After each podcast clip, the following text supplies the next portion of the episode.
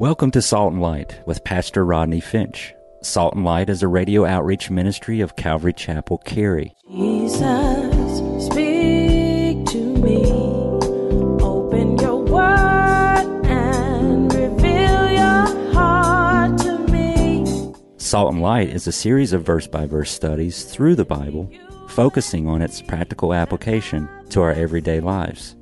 Salt and Light is recorded live at Calvary Chapel, Cary in Apex, North Carolina.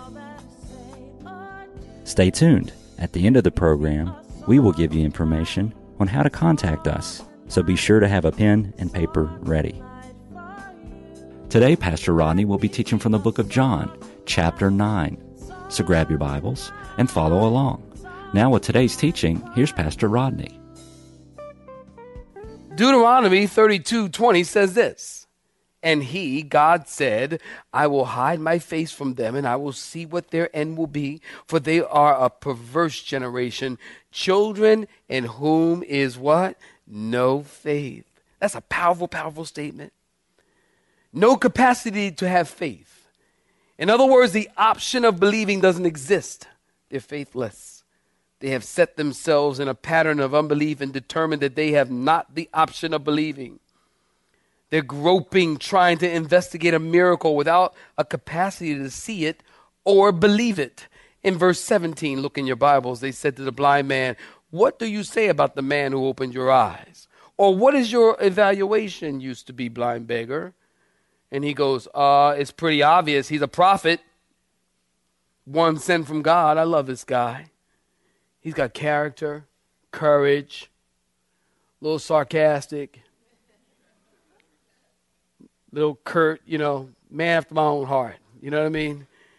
He's got character and courage. He's not afraid of these guys. Look at verse 28. Fast forward. They, re- they reviled him, the Bible says, and they became abusive with this guy. He's not scared of them, he's not intimidated by them. Keep in mind, he's never seen their phylacteries, he's never seen their long flowing robes, he's never seen their holy clothes. Everybody else has seen their holy clothes. You know, they got the long flowing robes and they're swishing around and looking holy and, mm, you know, looking like they've been sucking on lemons and, oh, yes, mm, all love of Jesus. The guy never seen all that. He's not impressed. All of his friends, he's under no peer pressure. All of his friends are beggars. So faith, listen, doesn't just get revealed, faith gets strengthened. Look at verse 18. It tells us the Jews didn't believe that he had been blind. Will you look at verse 18? Please look at verse 18. This is the most ridiculous thing I've ever read. The Jews didn't believe that he had been blind. He's probably thinking, You guys are as blind as I was. The beggar's probably saying, Oy vey, these idiots. Matter of fact, I have that written in my in my margin here. Oy vey, these idiots. I can't take it. He's probably saying, he's probably saying, listen, you're right. You're right. Uh, did y'all read verse 18? They did not believe that he was blind. He's probably like, look, okay, whatever, whatever. You're right, you're right. I've never been blind in my life. Just let me out of here. You guys are crazy. Who makes up this stuff? Who gets up in the morning? Who gets up in the morning and says, you know what?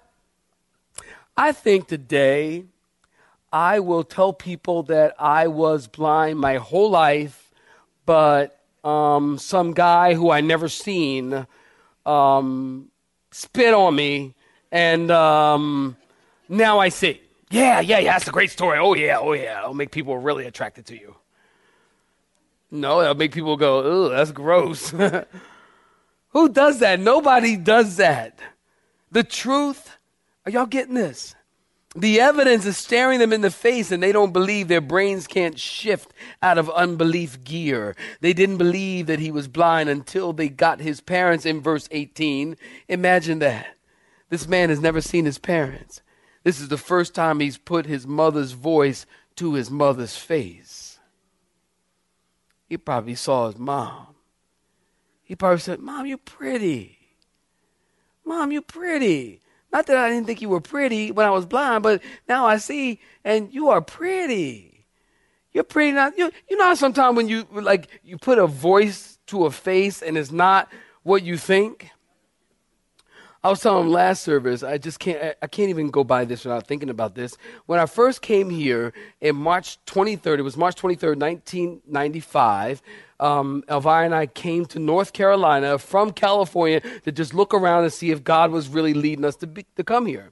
And before getting here, we had talked on the phone with this guy, and I've told you guys, some of you guys may have heard this. I, I was talking to this guy on the phone, and I won't tell you his name, but we, he, they were looking, him and his wife and another couple were hoping to get a Calvary Chapel here because they knew of Calvary Chapel Bible Teaching Church. And so that's how I got connected with them. And so we agreed that we would meet at the airport.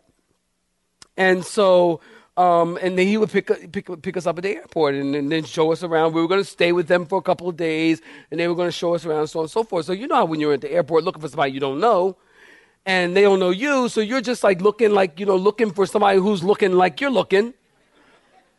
You get, you know, they're doing like this here.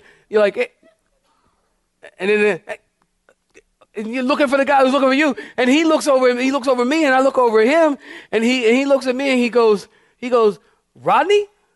And I said, yeah, man, how you doing? Man, oh man, I'm so glad to be here. Oh my God, we went on and on and on.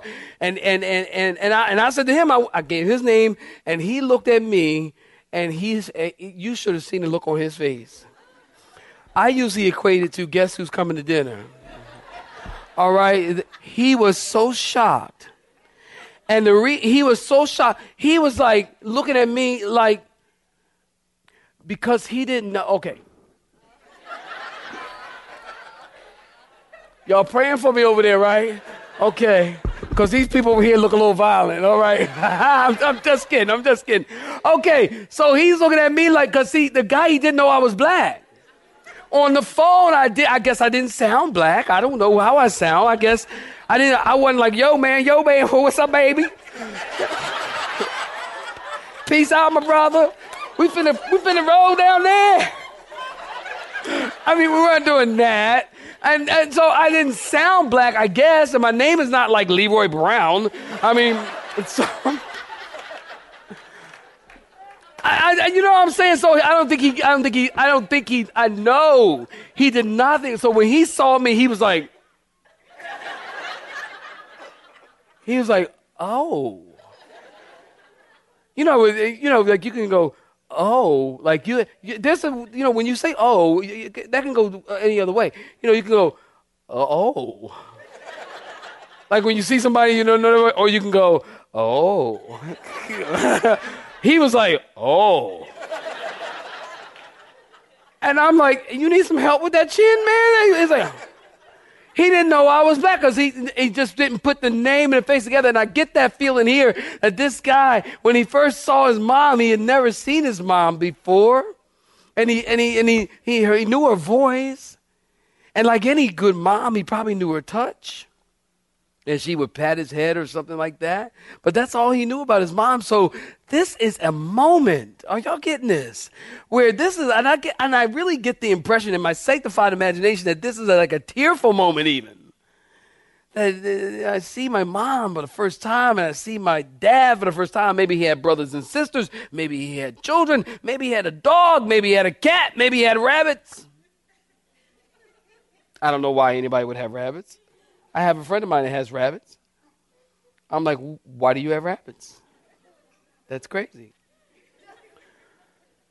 But he's just seeing these things for the first time. And it's interesting to note this here before we move on. Listen, it's very interesting to note when he got saved, notice he saw his parents differently. You know, when you're truly born again, you'll see your parents differently. But before we move on, I want you to notice something. I want you to notice the progress of, of faith here, because this is really interesting. Notice the progression of faith. Look at verse 11. In verse 11, he said, A man called Jesus. You look at verse 11? And then look at verse 17. He said, A prophet. And then fast forward to verse 33. He said, This is a man of God.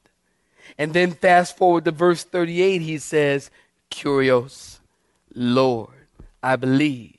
And he worshiped. You see that progression of faith? A man, a prophet, he's of God.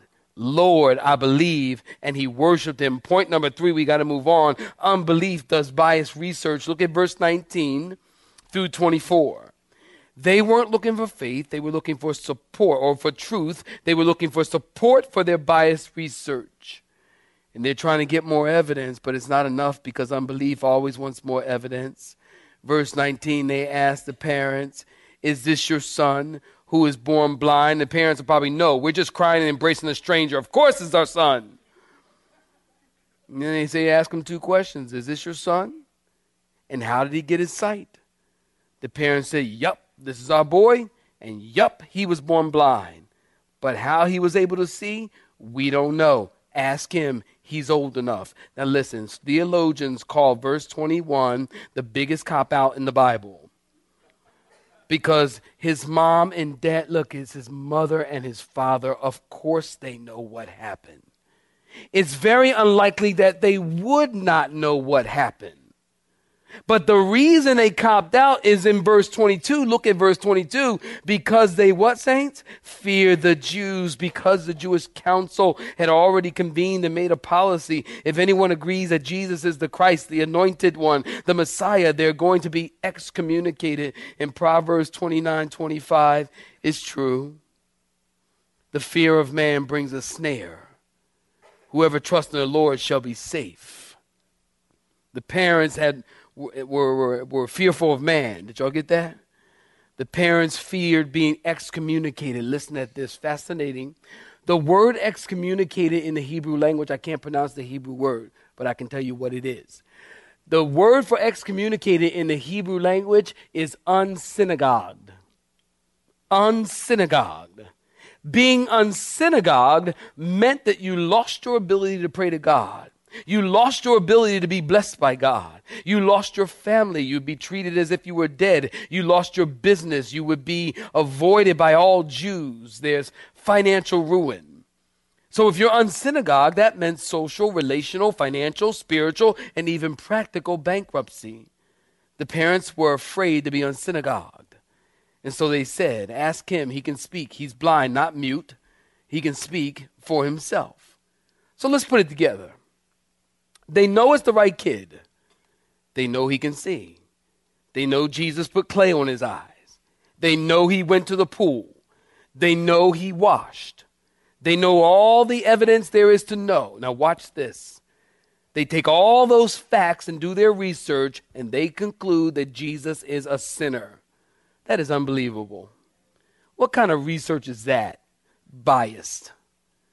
Evidence aside, witnesses aside, seeing eyes aside, we know Jesus is a sinner. Here's the mathematics for unbelief unbelief plus all the facts equals unbelief to them. Point number four unbelief rejects the facts. Look at verse 25.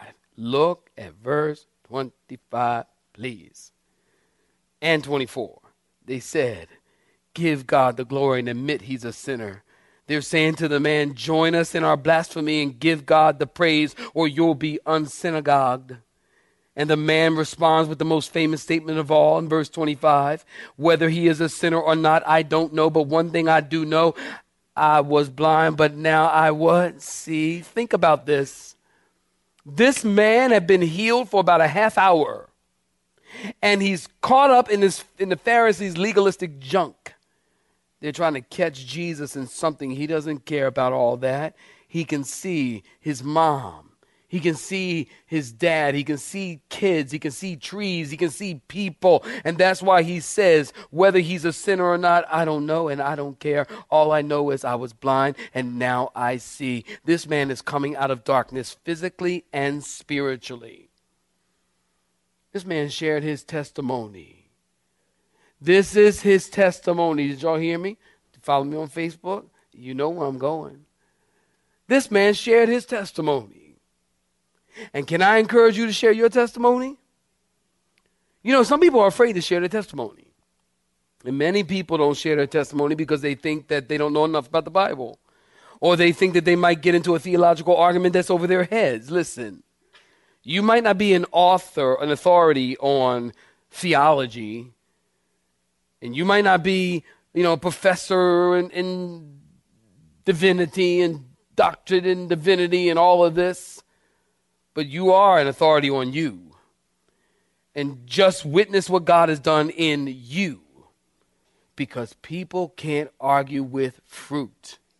If I tell you that I started doing drugs when I was nine years old, and I went through junior high school and high school and in the military, and I was high on drugs. And then January 23rd, 1982, Jesus came into my life and saved me. That was 30 years ago. And now He's given me the blessing, the privilege of taking this gospel message around the world to preach on many, many continents to many people.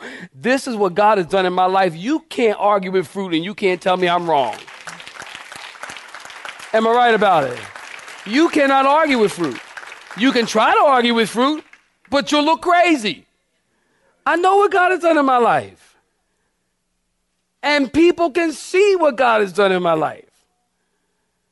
So I may not be a theologian, but I am an authority on me. I'm waiting while somebody say amen and clap your hands. Somebody once said, A man with experience is never at the mercy of a man with only an argument. Oh, I love that. A man with experience is never at the mercy of a man with only an argument. Look at verse 26. Then they said, What did he do to you? How did he open your eyes? In verse 27, the man said, I told you for the 17th time and you didn't listen. Why do you want to hear him again? Do you also want to become his disciple? Which means the beggar is claiming that he is a disciple. He says, I told you guys, and now you want me to tell you again? He opened my eyes, maybe he can open your ears. And in verse 28, they reviled him. This word is rarely used in the New Testament. It means abuse, screaming, pushing, grabbing, interesting. These prestigious, dignified Pharisees are losing their cool and calling names and getting physical. And that's what happens when you lose an argument, isn't it?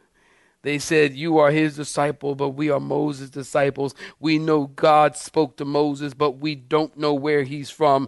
Listen, they are not Moses' disciples because Jesus said, Were y'all with us in John 5? We were in John 5, what, uh, two, two months, two, two years ago? Uh, some time ago.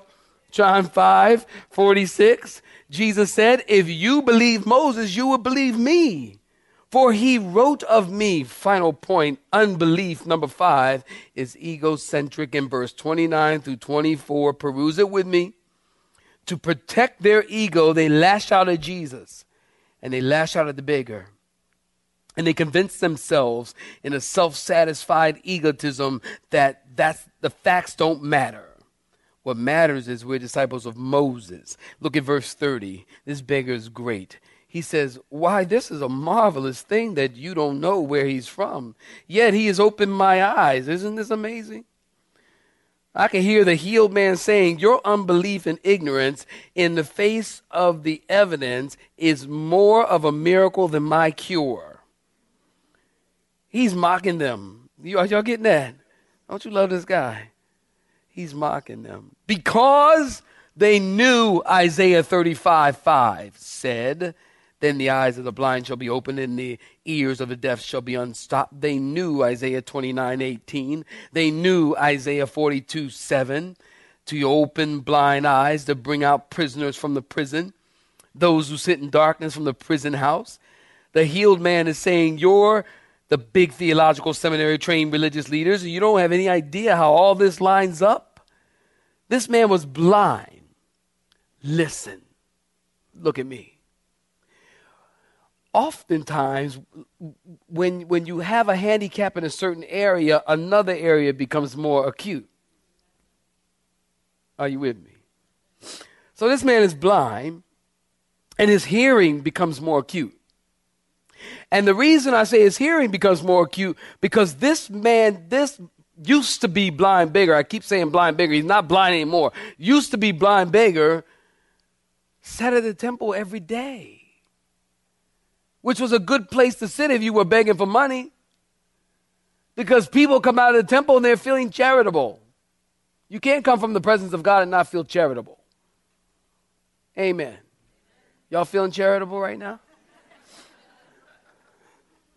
Make your checks payable too. No, I'm just kidding.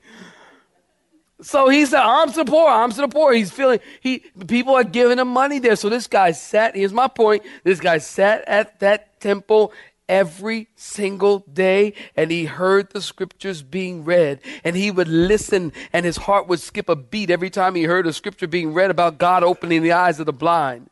Sitting outside the temple every day, this man knew the scriptures. He could hear it being read. Y'all, y'all, y'all with me? He could hear it being read. He knew the scriptures.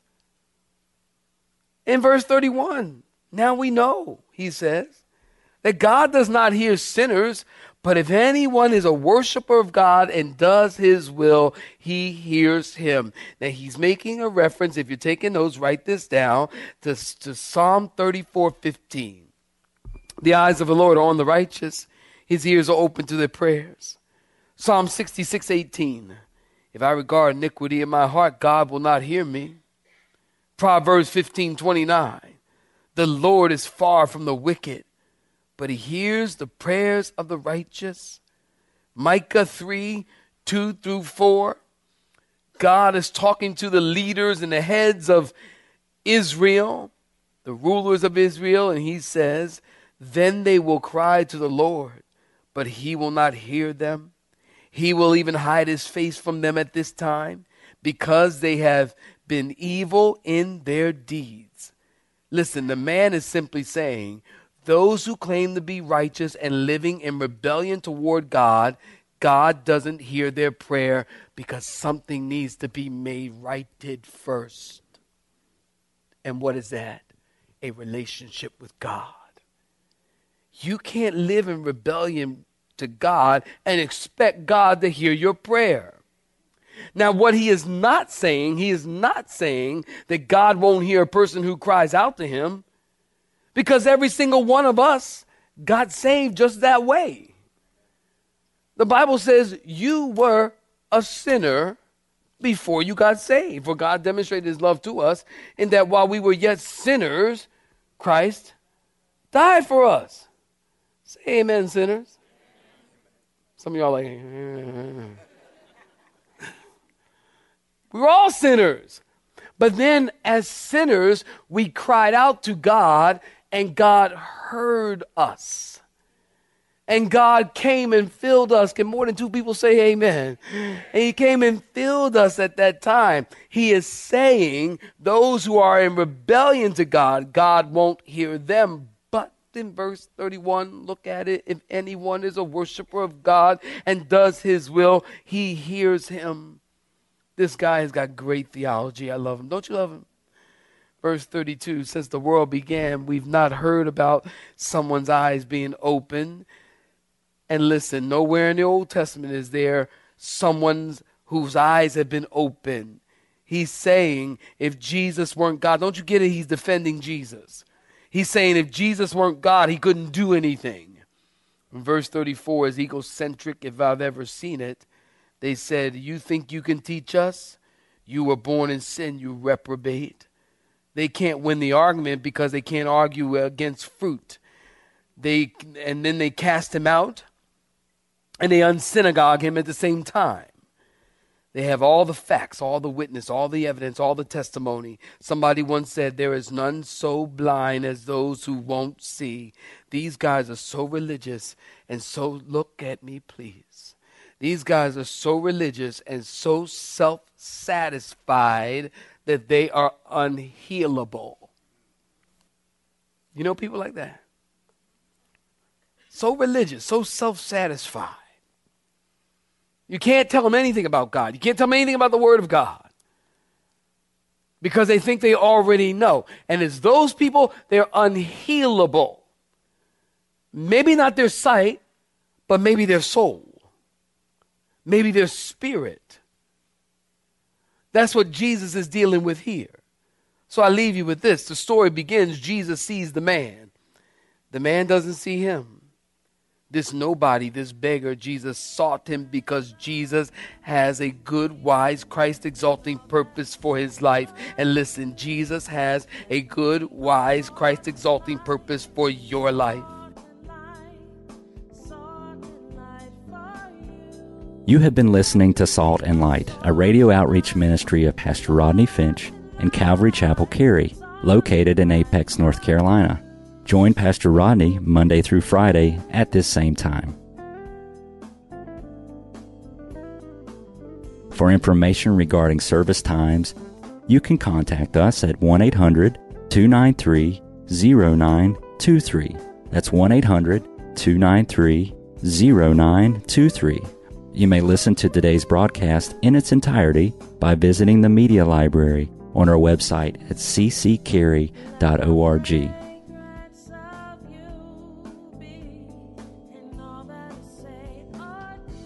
We would like to thank you for tuning in to Salt and Light and pray that you have been blessed. Until next time, may you be salt and light.